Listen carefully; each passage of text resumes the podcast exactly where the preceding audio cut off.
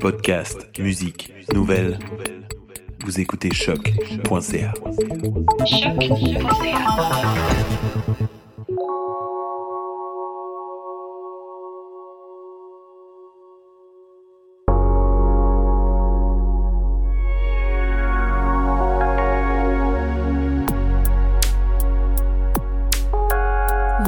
écoutez Les Échos intérieurs, un podcast sur la méditation avec Marianne La Liberté et François Lacerte.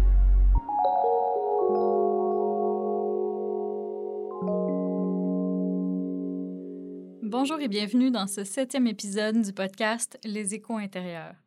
Aujourd'hui, on inverse les rôles. C'est moi qui pose des questions à François afin que vous appreniez à mieux le connaître, à connaître un petit peu son parcours. Bonjour François. Salut. Donc, ben, première question, hein, ça ressemble à quoi ton parcours euh, en méditation? Ben, je suis obligé de passer en fait par mon parcours en yoga parce que, comme j'ai déjà dit, j'ai découvert la méditation dans ma formation de yoga. Et euh, ben, je pense qu'on avait glissé un mot. Moi, j'ai déjà eu des, pas pires problèmes d'alcool. Et à un moment donné, j'avais décidé, euh, hein, j'avais cette drôle d'habitude, quand j'arrivais pas à dormir, parce que je faisais beaucoup d'insomnie, j'écoutais des infopubs. Ça plate. Je prenais une coupe de bière, puis je me disais, tiens, ça va, ça ça va m'endormir. Et un jour, je vois un infopub sur un programme d'entraînement de 90 jours. Fait que je me dis, tiens, je vais, je vais acheter le machin, puis euh, je vais arrêter de boire pendant 90 jours. Et le quatrième jour, en fait, de ce programme d'entraînement-là, c'est du yoga. On parle de là, plusieurs années. Fait que moi, j'aborde le truc avec un peu de préjugés en me disant, euh, un truc facile, puis euh, ça devrait pas me poser trop de problèmes. Et en fait, j'y arrive pas. hein. C'est une espèce de routine d'une heure et demie, euh, vraiment très intense. Et je fais comme, mon Dieu, qu'est-ce que c'est que ce truc? Et ça fait un peu l'effet inverse. Probablement que ça vient chercher une partie de l'ego aussi à l'époque. Et je me dis, tiens, dans 90 jours, il faut que je sois capable de faire tout ce que ces gens-là font euh, à TV, en fait, dans le vidéo. Donc, de fil en aiguille, en fait, j'ai- continué à m'entraîner, mais j'ai vraiment gardé une pratique assidue euh, du yoga. Sauf que comme je connaissais absolument rien à ça, puis je sais pas, j'avais pas la... manquait de curiosité peut-être à l'époque. hein, j'ai vraiment eu une pratique axée sur ce DVD-là pendant à peu près deux ans. Donc, j'ai même pas fait le tour, en fait, de- des différents studios à Montréal. Je suis vraiment resté accroché sur cette pratique-là. Jusqu'au jour où je suis allé euh, à l'extérieur faire des, euh, des, des- des- des cours dans des studios. Et le- le- la première fois que j'ai fait un cours, là, j'ai vu que euh, la fille, la prof, à l'avant, elle avait inversé les postures. Bon, là, ça me... hein, ça me- Tu veux dire inverser la séquence? oui, oui, par, Ouais, par, par rapport à mon, à, mon vidéo. hein. Comme je dis, je connaissais rien euh, de tout ça, là, puis je, hein, je partais de très loin, en fait. Fait que moi, un peu naïf, je m'en vais demander, puis je dis, ah, pourquoi t'as changé le truc de bord? OK, ouais. Puis elle, elle comprend pas, tu sais. Fait que là, j'y explique, je dis, ah, mais moi, je fais, tu sais, je fais le yoga, là, chez moi, tu sais. Puis euh, là, elle se rend compte, en fait, que, tu sais, je suis resté dans mon espèce de routine pendant deux ans, puis que je connais rien d'autre. Fait qu'elle me dit, ah non, elle dit, tu peux, tu sais, on- ça se bouge, le yoga, là, c'est pas une seule pratique, tu sais. Et euh, elle me, euh, en fait, je lui dis, ben, comment je pourrais faire ça, moi, tu sais, apprendre à changer ça. Et là, elle me dit, ben, faut que tu deviennes un prof pour ça. Donc, c'est ce qui m'a amené, en fait, à faire une formation professorale. Moi, je voulais être plus autonome dans ma pratique euh, de yoga. Puis là, on parle vraiment d'une pratique de posture. Oui, oui, oui. Oui, c'était uniquement. Oui, exactement. C'était uniquement une, une- une pratique physique. Et euh, en fait, j'ai. euh, tu sais, de fil en aiguille, en fait, je, euh, à chercher une école, en fait, où, où me former. Euh, j'ai essayé plusieurs studios, pas tant que ça, mais quelques-uns. Et à chaque fois, vu que j'étais quand même en pas forme physique, j'étais plus jeune à l'époque, euh, en fait, on me poussait beaucoup à en faire un peu toujours plus. hein. On me donnait des défis, des nouvelles postures, puis tout ça.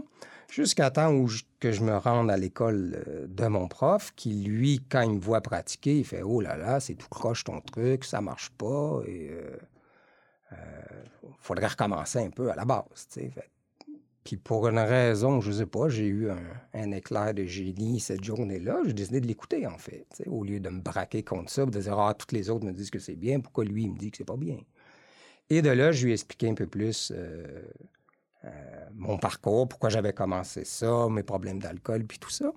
Et je me rappellerai toujours, il m'avait dit un truc qui m'avait un peu, bah, pas choqué, mais peut-être un peu, en tout cas. Ça m'avait fortement interpellé. Il m'avait dit, ah, c'est intéressant parce qu'il dit, t'as failli bousiller ta vie avec l'alcool, tu vas la bousiller avec le yoga. Je dis, qu'est-ce que c'est que ce truc?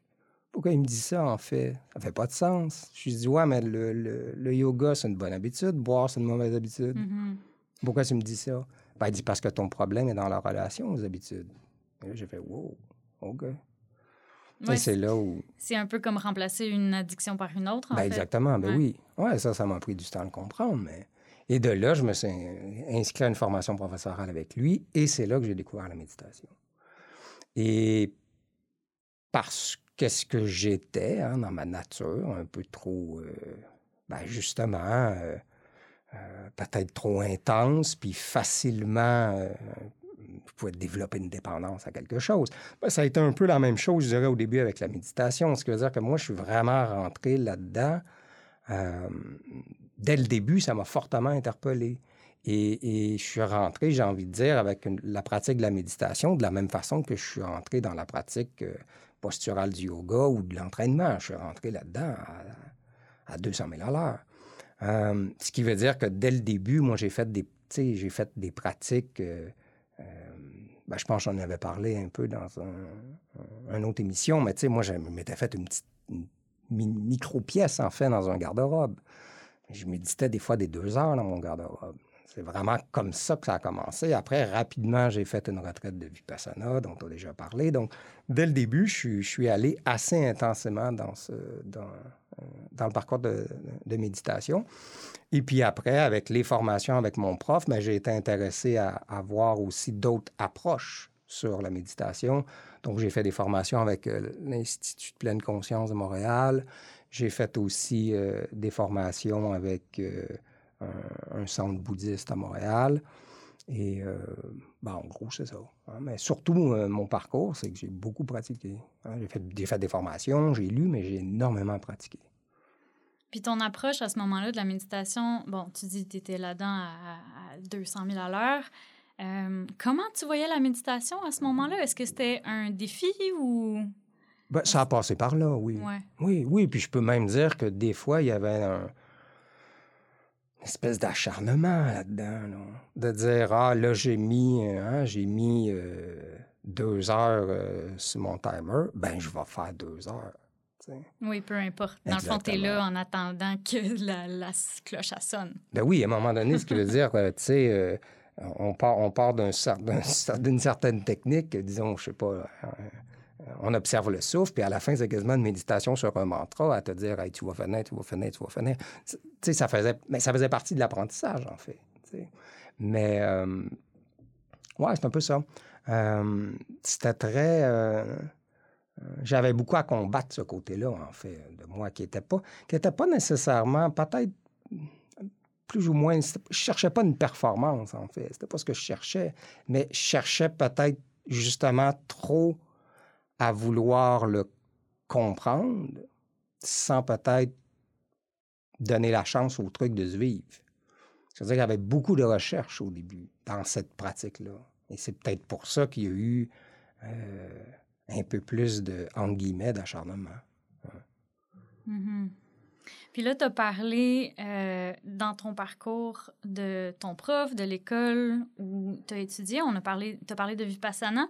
Vipassana, euh, je pense qu'on l'a bien décrit dans l'épisode précédent, épisode numéro 6, où ce que François me passe en entrevue. Donc, si vous voulez aller écouter ça, savoir un peu de quoi on parle. Mais euh, concernant où en fait, est-ce que tu peux dire où est-ce que tu as étudié? C'était quoi ton école? Oui, j'ai l'école Satyam, en fait. À Montréal? Oui, ben, qui est fermée maintenant. Mm-hmm. qui, lui va déménager euh, en Europe. Et euh, non, mais ce qui, est, ce qui est particulier aussi, c'est bon, ça allait avec la nature de mon prof. Ce que dire, moi, j'ai vraiment découvert, j'ai envie de dire, d'une façon très, peut-être plus traditionnelle, en fait. Je veux dire, de se faire enseigner une technique, se faire décrire par, par un maître qu'est-ce que c'est la méditation, puis aller pratiquer ces techniques-là. Mais j'ai jamais travaillé avec des méditations guidées, en fait. Mm-hmm. Euh, jamais j'ai eu euh, quelque chose, à m'asseoir, à me dire, ah tiens, là, j'écoute. Puis j'ai toujours appris auprès de quelqu'un des techniques que j'ai ensuite travaillées et euh, avec un, rapport après de compréhension avec le prof, puis de questions s'il y avait quelque chose que, que, je ne comprenais pas. Mais jamais j'ai été voir, mettons, toutes ces offres qu'on peut trouver sur Internet ou ce genre de trucs-là. Jamais j'ai touché à ça, en fait. M'a jamais interpellé. J'ai toujours eu un rapport direct avec un enseignant.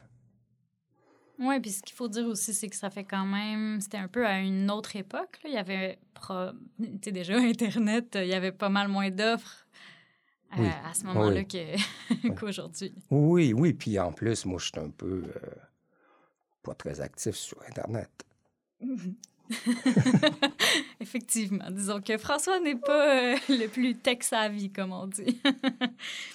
mais tu as déjà un peu répondu à la question, mais comment tu penses que ta pratique a évolué au fil des années? Si on parle de la pratique vraiment de la méditation, par rapport à comment tu l'as appris avec ton prof au début, puis peut-être ce que tu as fait par la suite?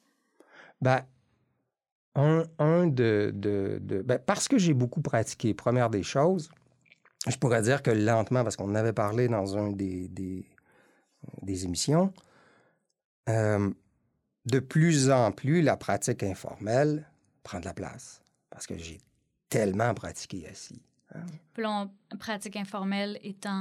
Ben, celle dans la vie de tous les jours, celle où dans le geste quotidien, on va arrêter, prendre le temps de faire la chose, euh, prendre un instant pour s'observer ou pour observer notre environnement et juste être, euh, essayer de rechercher cette observation-là de type méditation, mais dans, dans, le geste quotidien, dans, dans, le moment quotidien, en fait, non pas euh, en comparaison avec la pratique formelle où là, je suis assis, que ce soit à l'époque dans mon garde-robe ou là, dans, sur mon plancher ou peu importe, à vraiment dire, OK, là, je m'assois et je médite pendant un certain temps. Mm-hmm. Donc, de plus en plus, cette, cette partie-là prend un peu plus, s'installe un peu plus naturellement, j'ai envie de dire. Sinon, au niveau de la pratique formelle comme telle, ah ben, je me suis calmé un peu. Hein? Tu fais pas tes deux heures euh, dans ton garde-robe à chaque jour? Ben, ça m'arrive des fois de faire des, des, des, pratiques plus. Plus euh... Je sais pas quel mot donner à ça. Plus longues? plus avancé? Oui, pas nécessairement juste dans la longueur, mais dans quelque chose, oui, qui est plus peut-être plus exigeant. Hein? Ben, puis, puis, puis, des fois, c'est pas qu'on le recherche. Tu sais, j'ai fait euh, rigoler quelques, quelques personnes dernièrement, parce qu'entre autres, je n'ai pas dormi pendant toute une nuit, parce que je me suis installé pour méditer, puis j'ai médité. J'ai passé la nuit là-dessus, en fait.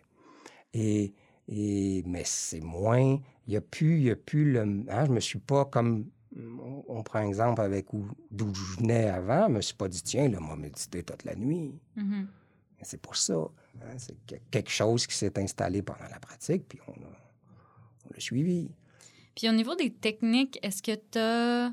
Parce qu'on a présenté quand même quelques techniques pendant. Ben, jusqu'à maintenant. Est-ce que ça a évolué, ça aussi, ou tu es resté pas mal dans le même genre de, de pratique? Je suis resté beaucoup dans le même genre de pratique. Tu sais, j'ai un, éventail de plusieurs, hein, qu'on n'a pas tout montré ici, là, mais j'ai un éventail de, de, techniques que je pratique. Et, dépendamment de comment je me sens, puis qu'est-ce qui, euh, après le temps qu'on a certaines journées, puis euh, qu'est-ce que qu'est-ce que cette technique-là pourrait m'apporter, qu'est-ce que j'ai besoin peut-être un peu plus, ben là, je vais, je vais me balader un peu dans ces, euh, dans ces techniques-là. Mm-hmm.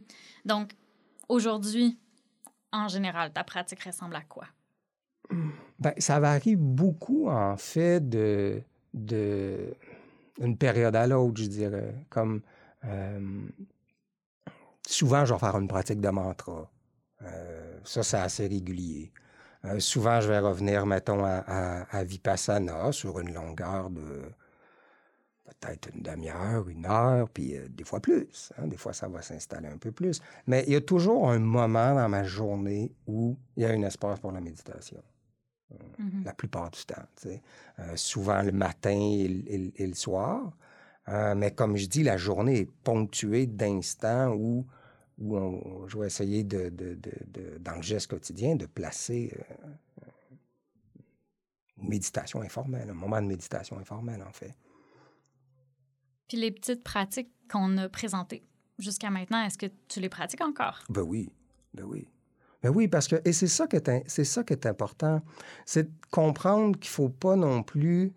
Euh, on avait parlé un peu aussi à quel point des fois c'est de dire Ah là, je suis rendu avancé, ou même en yoga au niveau postural. Euh, une pratique intelligente, on va toujours demander à la personne d'être capable de, de, de, rétrograder des fois dans sa pratique, de dire Bon, tiens, d'habitude, là, j'utilisais plus de bloc. Ah, aujourd'hui, je travaille avec un bloc. Aujourd'hui, je travaille avec une sangle.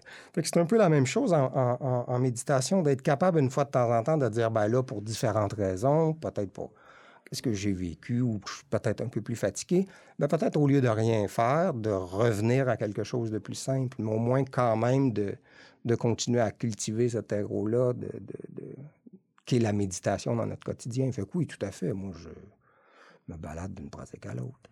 Oui, puis de toute façon, c'est pas parce qu'on a parce qu'on pratique des techniques plus avancées qu'on pratique bien, puis qu'on les pratique euh, parce qu'on peut pratiquer une technique avancée sans vraiment la faire. Oui, oui, on peut s'installer dans un. Hein, on peut. Si on prend par exemple Vipassana avec le scan corporel, on peut s'installer dans une espèce de pratique complètement euh, mécanique, machinale, sans même vraiment méditer, en fait, sans, hein, où l'observation devient. Euh, euh, hein, souvent, comme des gens, mettons, on se rend compte après quelque temps que là, ils vont commencer à nommer ce qui est observé, puis donc, on est loin de la technique de base, mais on peut des fois tomber dans, dans, ce genre de choses-là. Et des fois, de rétrograder à quelque chose de plus simple, ben, va nous aider à, revenir différemment à ça. Mm-hmm. Donc, parlant de ça, ça serait quoi tes, difficultés actuelles dans ta pratique? Ben, je dirais c'est exactement ça, c'est de ne pas tomber à faire le, à m'asseoir dans une pratique de méditation parce qu'il faudrait que ce soit fait. Oui. À dire, ah là, aujourd'hui, je n'ai pas fait, ben là, faut... ben là, mm-hmm. qu'est-ce que ça va apporter si je le fais juste pour dire je le fais?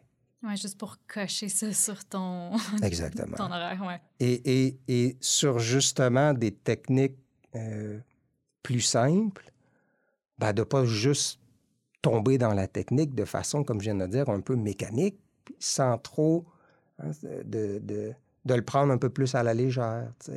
Euh, en fait, j'ai envie de dire, c'est de, cultiver peut-être constamment, hein, bien qu'on a avancé là-dedans, bien qu'on a euh, appris beaucoup de choses avec ça, de toujours cultiver, de se rasseoir un peu comme le débutant qui dit, bon, ben, qu'est-ce que c'est? La technique, je la travaille, puis je vois où ça me mène. De, ouais, de ne pas tomber dans quelque chose de, de, mécanique ou de le faire pour le faire, en fait. Oui.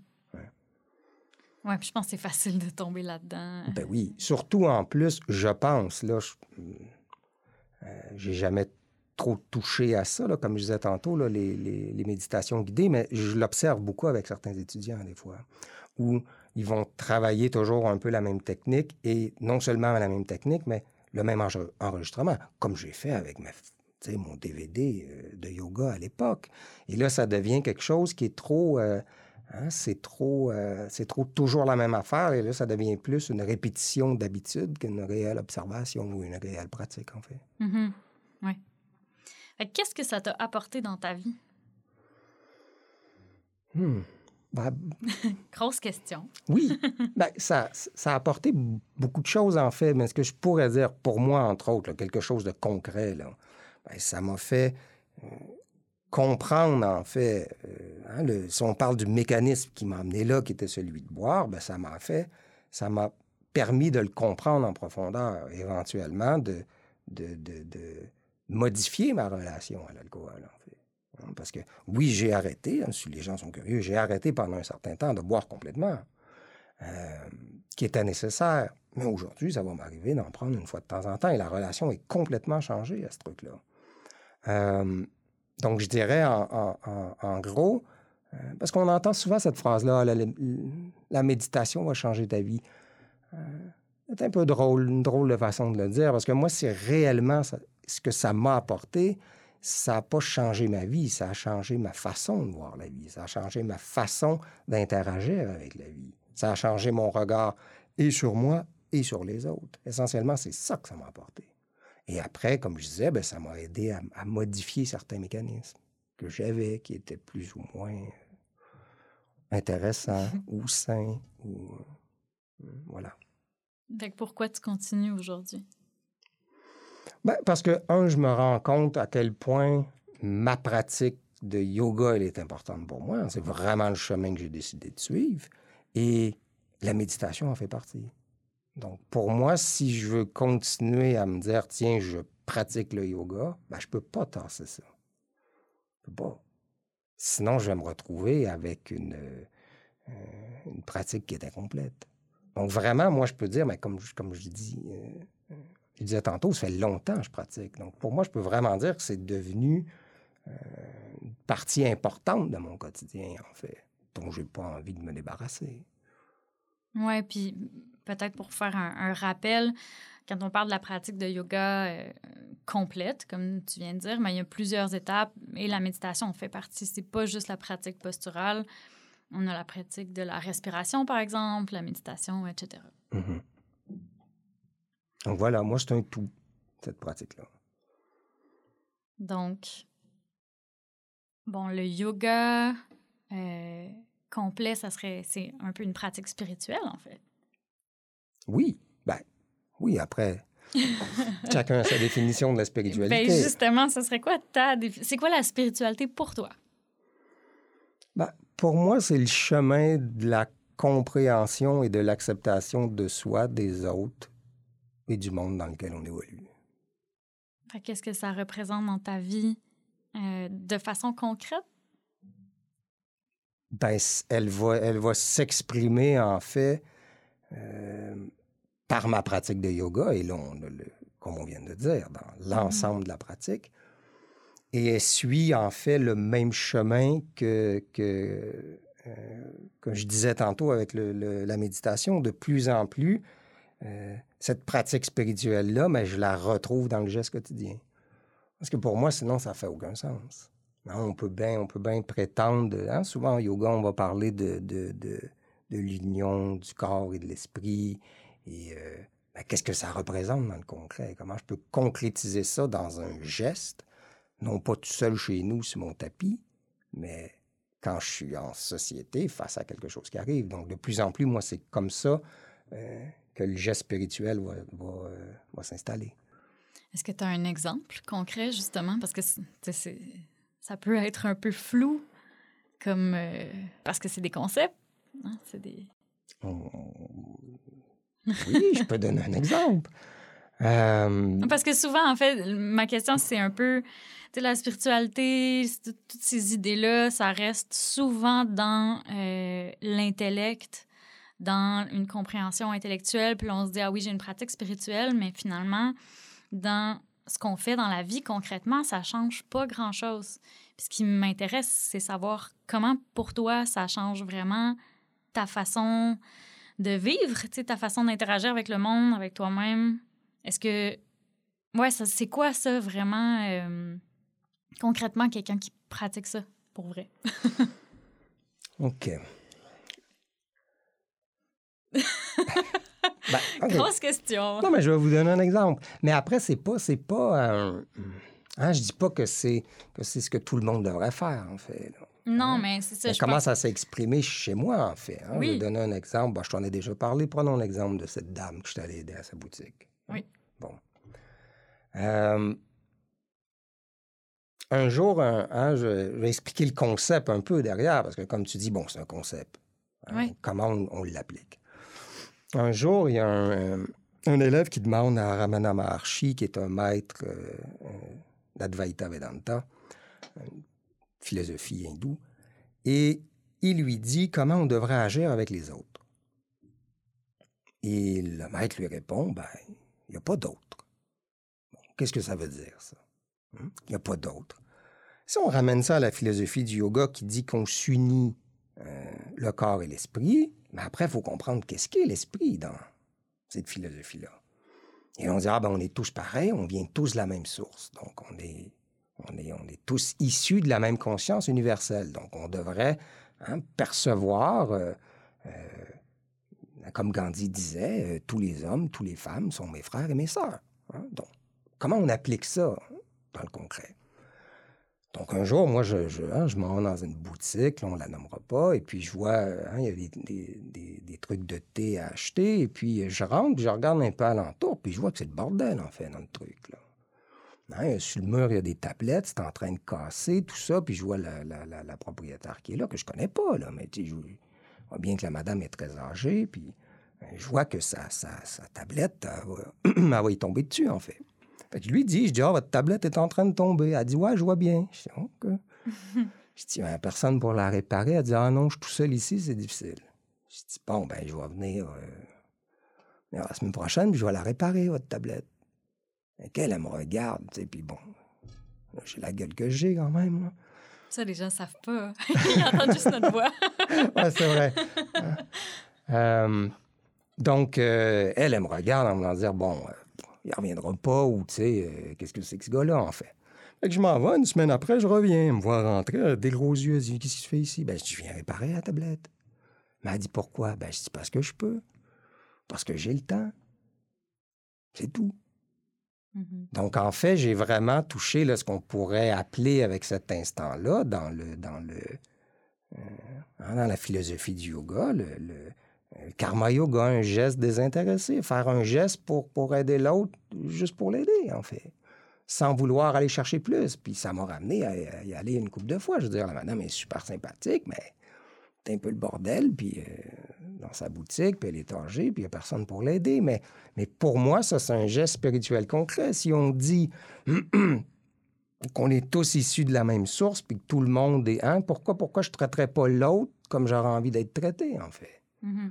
Et moi, ben, ça me fait de la peine de voir euh, son truc un peu tout croche. Fait que je me dis, bon, ben, je peux, j'ai un peu de temps une fois de temps en temps, ben, je vais y aller, je vais lui donner un coup de main. Donc, pour moi, ça, c'est un exemple. Euh, euh, ouais, c'est un exemple assez simple. Oui, c'est ça.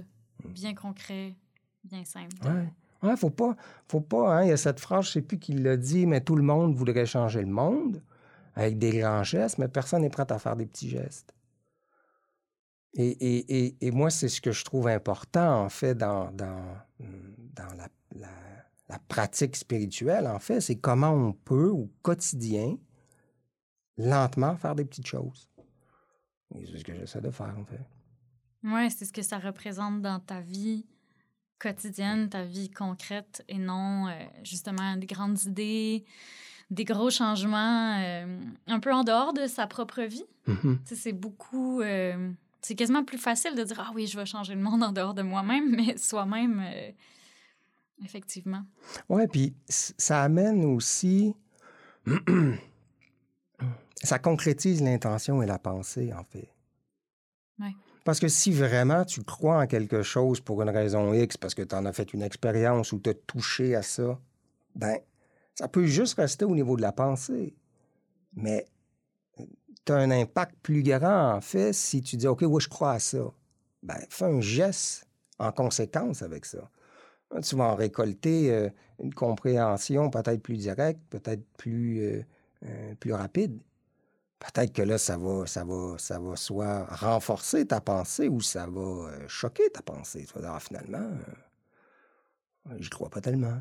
Oui. Ouais. ouais. exact. Puis c'est tout à fait correct de se rendre compte ben de oui, ça. Ben oui, ben oui. Mais en fait, c'est ça, c'est que j'essaie de, de, de euh, rendre concrète euh, la pensée spirituelle qui m'habite, en fait. Mm-hmm. Donc, parlant de spiritualité, puis de ben, d'impact concret dans ta vie, est-ce qu'il y a des livres que tu aurais à suggérer aux auditeurs qui ont vraiment influencé ta façon de penser, ta façon de, de vivre, de voir la spiritualité? Ben oui, moi, je pourrais suggérer la Bhagavad Gita en fait, qui est un des textes euh, fondamentaux du, du, yoga, en fait, de l'hindouisme aussi. Euh, c'est pas un texte qui est nécessairement facile d'approche pour une première lecture. Euh, mais euh, il vient souvent, on peut aller, j'en suggérer une édition dans la description de l'épisode, mais souvent ça vient avec un commentaire. Puis de là, on peut mieux comprendre ce qu'on euh, lit là-dedans. Mais euh, ouais, je pense que c'est un livre intéressant. Là. Ouais, c'est pas pour tout le monde, hein, j'en suis bien conscient, mais euh, si le yoga vous intéresse, si la, la spiritualité qui entoure hein, euh, le yoga vous intéresse, moi, je pense que c'est un must. Puis est-ce que tu peux parler un petit peu de quoi ça parle, justement, tu sais, euh, donner une idée à nos auditeurs, parce que c'est un, un titre qui est connu, je pense, mais en général, on ne sait pas trop euh, Ben- exactement de quoi ça parle. En fait, c'est un, première des choses, c'est comme un, un- un- livre à l'intérieur d'un livre, si on veut. hein. C'est une grande fresque euh, qui se déroule euh, en Inde. Et à un moment donné, il y a une bataille. Et euh, la Gita, en fait, c'est un court instant, juste avant que la bataille commence. il y a le héros qui veut plus se battre, en fait et son cocher, qui, quelques chapitres après, se révèle être Krishna, ben, lui fait une espèce de, discours sur la spiritualité, en fait. Et, au niveau de ce que ça apporte, euh, hein, ça va parler, en fait, ça expose trois formes de yoga, en fait. Le yoga de l'action, le yoga de la connaissance, puis le yoga de la dévotion. Et mais essentiellement, si j'avais à à le résumer là, très brièvement, essentiellement, c'est un traité de l'action. Sur qu'est-ce que c'est l'action. Euh, et là, si je le ramène en termes un peu plus euh, contemporains, qu'est-ce que c'est une action en comparaison à une réaction? Comment nous, en tant qu'être, on peut être euh, pleinement libre d'agir et non pas de simplement réagir aux événements qui, qui nous arrivent, en fait? Mhm. Mais tout ça sous une trame très symbolique d'un champ de bataille. Oui, c'est ça. Ce qu'il faut dire, c'est que ça reste euh, des images, une histoire pour expliquer euh, un, des concepts spirituels Ouais. qui, ben, pour toi, ont vraiment influencé ta vie parce que c'est c'est euh, c'est un peu ce que tu nous racontais. Euh, le fait de mettre ce que tu penses, ce que tu as appris en action, Oui, en fait, au niveau spirituel. ben oui. Ouais. Ouais. Parce qu'en fait, je le dis souvent comme ça euh, en formation, mais l'ancêtre de chaque geste, c'est une pensée. Donc, c'est intéressant que ça reste pas au niveau de la pensée, hein, que ça puisse donner naissance à quelque chose. Et, euh, ouais.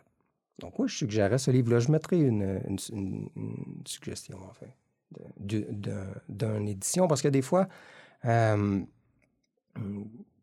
dépendamment, en tout cas, moi, je préfère, mais des fois, il va y avoir un bout du, du texte euh, euh, euh, original, puis il va y avoir tout de suite une petite description, de, une petite analyse du texte, et ainsi de suite. Fait que des fois, ça coupe un peu le récit. Dans la version que je vais proposer, on a le, le texte intégral et il y a un commentaire qui suit après sur le texte avec des, des petites notes en cours de lecture si euh, la personne est intéressée ou euh, quelque chose qu'elle ne comprend pas, aller euh, tout de suite lire dans le commentaire. Euh, voilà. Oui, puis je pense que, mettons-le, ça vous intéresse, faut pas s'arrêter à la première lecture qu'on fait de ce genre de texte-là. Tous les textes euh, sacrés en général, c'est d'abord très loin de, de notre culture occidentale, puis euh, c'est euh, ouais, c'est des textes un peu obscurs que ça vaut la peine de revisiter une fois de temps en temps si réellement c'est quelque chose qui nous intéresse. Oui, puis une autre façon aussi de l'aborder, ce qui peut être intéressant, c'est que hum, hein, ces textes-là, euh, ou, ou même les enseignements yoga là, très traditionnels là, à l'époque, euh, c'était c'était toute de la tradition orale, en fait. Fait qu'une autre façon de l'aborder qui peut être intéressante, c'est de l'avoir en, En audio, oui, voilà, Oui. audiobook. pour Ouais, l'écouter. ouais. Exactement. Hein, Ce qui veut dire que là, il y a, c'est- il y a- il y a comme un rapport différent à ce qui est, euh, à ce qui est exposé parce qu'on on- on- on le reçoit différemment, en fait. Pour conclure, est-ce que tu aurais une suggestion peut-être pour la pratique de méditation euh, de nos auditeurs? Euh, oui, peut-être. ah, ça, ça va bien avec d'où je viens, en fait. peut-être vous pousser un peu plus. mais tu sais, de façon très simple, en fait, ce qui veut dire sans tomber dans l'acharnement, mais on, on- on arrête souvent surtout en début de parcours, peut-être trop tôt. Ce qui veut dire, si normalement, euh, je sais pas, vous touchez un inconfort ou vous êtes un peu tanné après cinq minutes, essayez d'en faire 7 ou 10.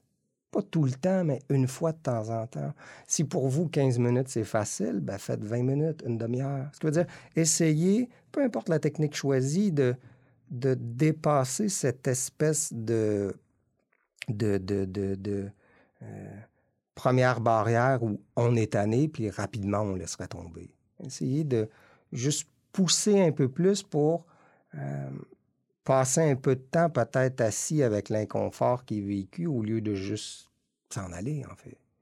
Ou de la difficulté qui, qui, qui, se pointe, ben, de l'observer, non pas juste de dire Ah ben là, non. Euh. Donc, ça sera ça ma suggestion.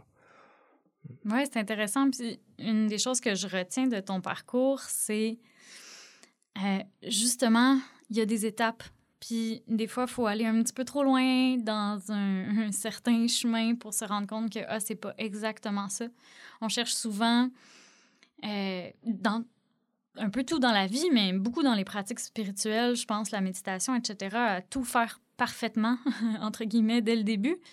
Puis c'est pas ça d'abord le but, mais il faut aussi faire des, des erreurs ou également, entre guillemets, là, pour apprendre, pour comprendre. Tu sais, si ça prend que pendant un mois, euh, je me pousse à méditer puis que je me force à faire plus long que, que ce que ce que réellement euh, je suis capable de me concentrer, etc. Puis que je me dis juste non, je vais rester euh, pour mes 20 minutes, ne serait-ce que 20 minutes ben si ça prend ça pour vraiment le comprendre dans le concret, ben ça prend ça. Mm-hmm.